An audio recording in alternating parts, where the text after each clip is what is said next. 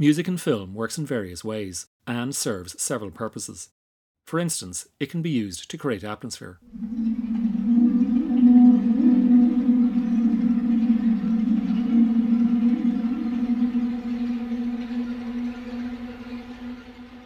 Likewise, it can authenticate the film's tone.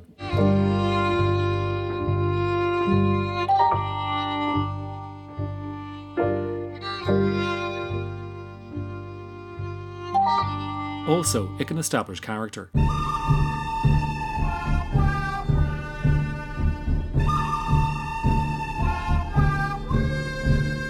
Or it can help position the film's historical, political, cultural, or geographical setting.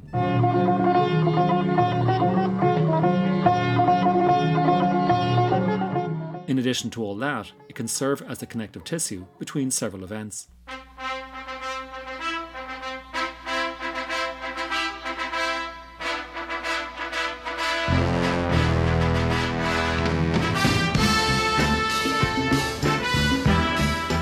It can also be used to alter the meaning of what we see, thereby transforming the observational to sad, factual to mythical, sincere to ironic.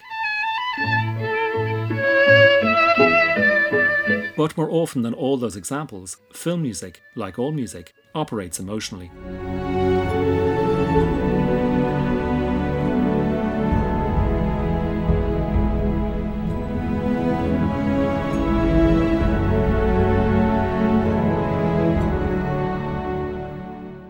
Add lyrics. Just think of the most enduring and impactful songs written specifically for the movies. As time goes by, Mona Lisa, Mrs. Robinson, The Way We Were, 9 to 5, Fight the Power, You've Got a Friend in Me, Lose Yourself, Let It Go. But for me, few, if any, film songs come anywhere near the potency and aggregated meanings than Falling in Love Again. Initially sung in German by Marlene Dietrich as the Club Chanteuse Lola Lola and Josef von Sternberg's classic modern tragedy, The Blue Angel.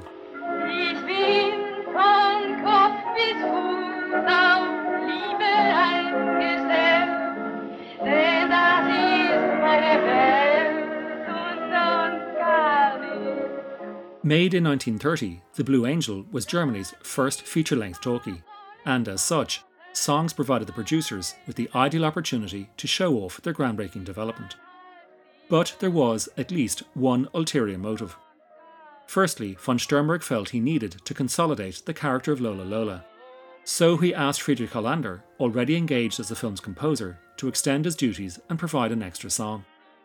Prior to her singing Falling in Love Again, the film had already established that Lola Lola is lusted after by obsessive schoolboys who regularly sneak out of their dormitories to catch glimpse of her stage act.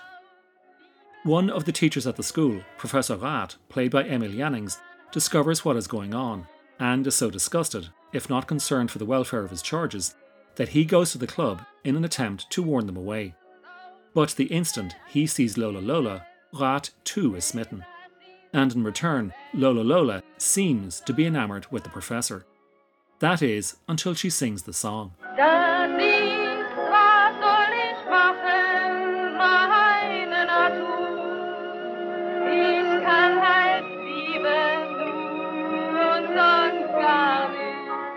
The other ulterior motive was that UFA, the German studio behind the film, had, a number of years earlier, struck a deal with Paramount Pictures and Metro Goldwyn Mayer.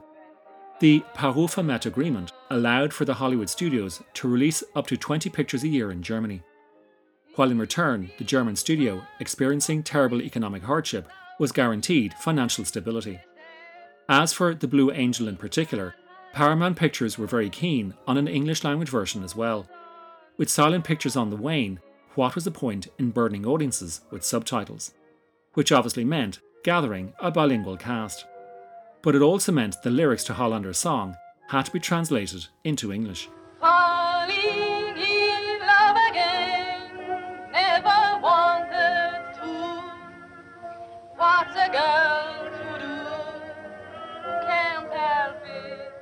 Translating literally from German into English, Lola Lola sings, I am from head to toe prepared for love, because this is my world and nothing else other than that. That is, what should I do? My nature I can only love, and nothing else other than that. Which is a pretty direct indication that Lola Lola has a very cynical, if not completely mercenary attitude towards love.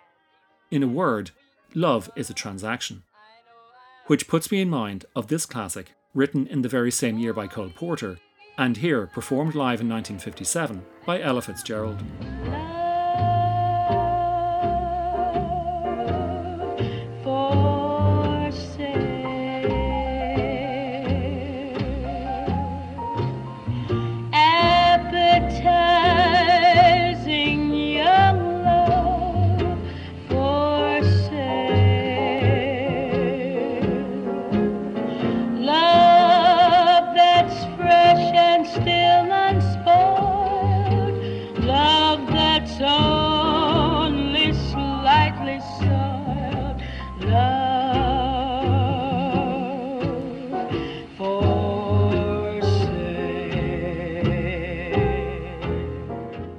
Producers engaged Sammy Lerner, a veteran of the Ziegfeld Follies, to put into English the lyrics to Hollander's original song.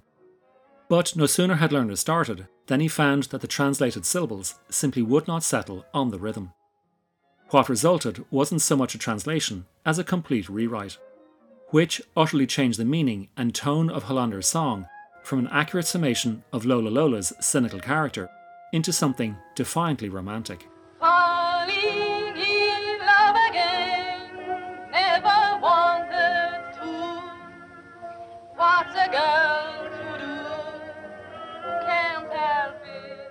But although Lerner certainly did not intend otherwise, the decades since have layered on new meaning and ironic significance.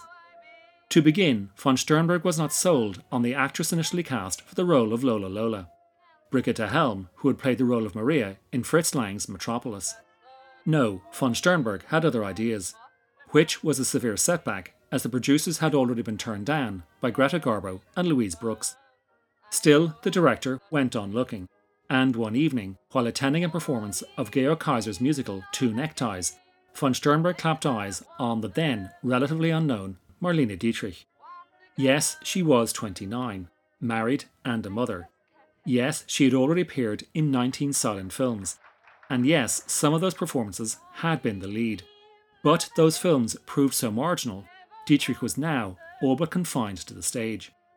But, much like Professor Grot in the film, once von Sternberg saw Dietrich, he just couldn't help himself. Dear Miss Lola, will you permit me? May I ask you to be my wife? Von Sternberg would later describe Dietrich as a pictorial aphrodisiac. But if Dietrich had been just that, she wouldn't have been even a quarter of what she was. Enigmatically, Dietrich had four eyes indifference, independence, insolence, insouciance and it was that combination that truly made her a star. Whether sitting, standing, or singing, Dietrich was all but indifferent as to what you felt about her. Her persona was so independent, she barely needed your look to confirm her self esteem. If she were approached by someone on screen, she responded with an insolence just short of outright rejection, but just enough respect to draw yet more attention. She was the embodiment of insouciance. All that not only fascinated audiences, it besotted von Sternberg, not just the director, but the man.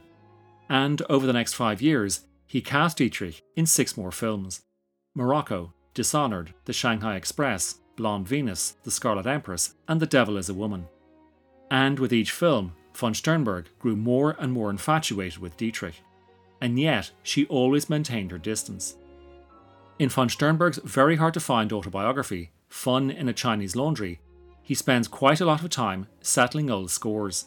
But here he is in 1966 in a benevolent mood, being interviewed by Kevin Brownlow. She's an extraordinary woman, and uh, she was a great beauty, and uh, and it was uh, she was a fine assistant, and uh, she responded beautifully, and uh, and uh, gave me an, an, image very often, which was not only exactly as I wanted, but very often better than I wanted. And uh, she was she was quite a gal. In return, Dietrich acknowledged von Sternberg as being the first director to recognize and develop the quality she had. And here she is, towards the end of her life, being interviewed by Maximilian Schell, for his brilliant documentary, Marlene. Almost a quarter of a century earlier, back in 1961, Schell had starred with Dietrich in Stanley Kramer's Oscar winning drama Judgment at Nuremberg. My private life is completely separated from my professional life. Always was. I never ever mixed my private life with my professional life. To conclude I that, know it would make it easier. I have rejected very many, very many, very important people. Nobody is going to enter my private life. By changing the lyrics to Falling in Love Again, and then having Dietrich sing, What am I to do? I can't help it, Sammy Lerner unwittingly provided another meaning. Neither the film's camera nor its light could help but be drawn to the star. Arriving in Hollywood, Dietrich was luxuriated upon by cinematographers, and with the time afforded to the lavish productions, Lee Garmes and Charles B. Lang discovered the star needed a different lighting scheme.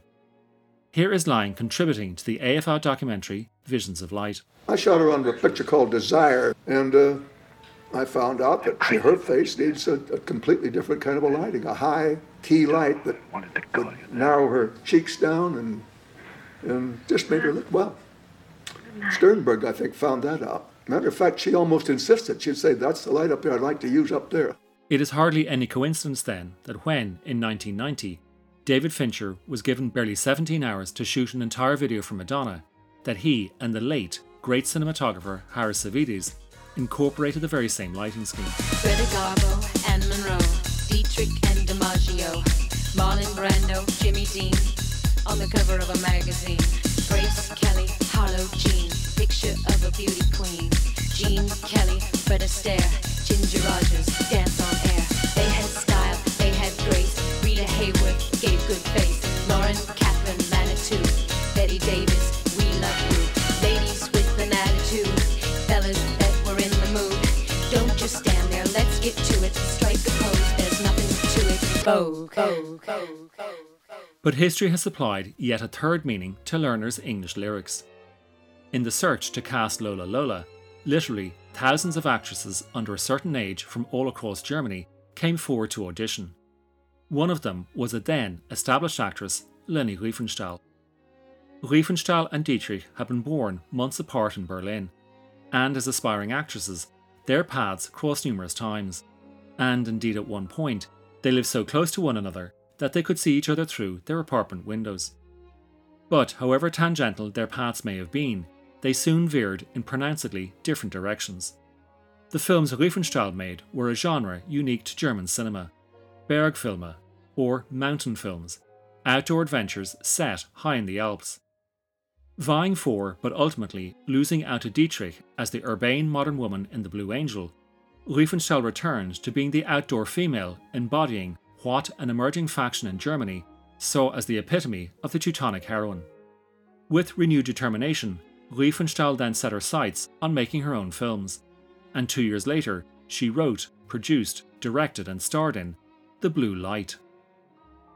While nowhere near as successful as The Blue Angel, The Blue Light was in some quarters a commercial and critical hit, with Riefenstahl being heralded as a filmmaker with a unique visual sensibility. Then everything changed.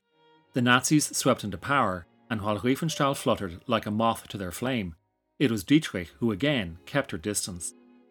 Although propaganda minister Joseph Goebbels asked her to come back to Germany, offering all manner of lucrative contracts, Dietrich refused to even meet with the Nazis' ambassador, which meant that Riefenstahl became the woman most central to Germany's film industry, and that meant its propaganda.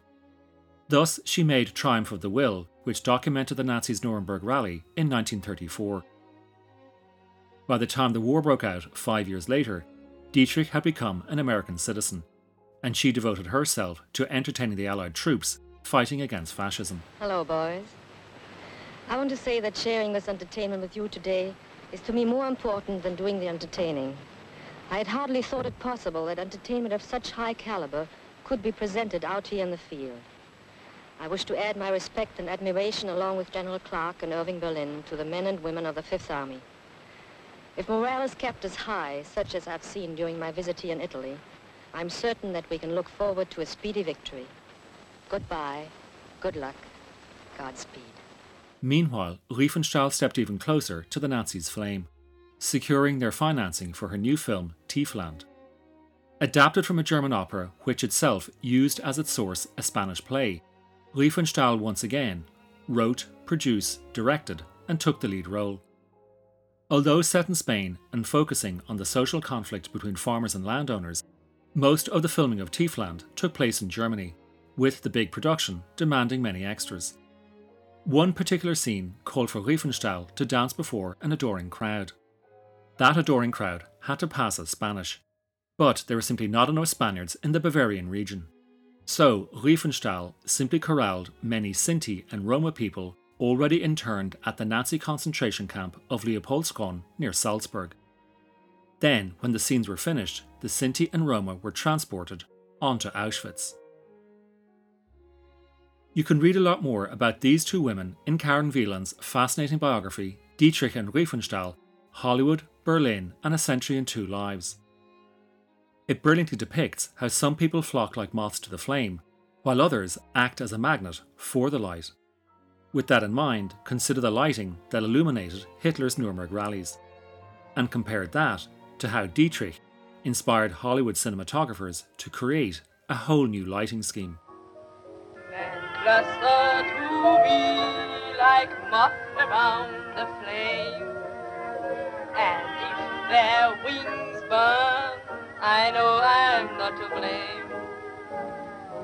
Falling in love again never wanted to. What a girl to do. I just can't help it.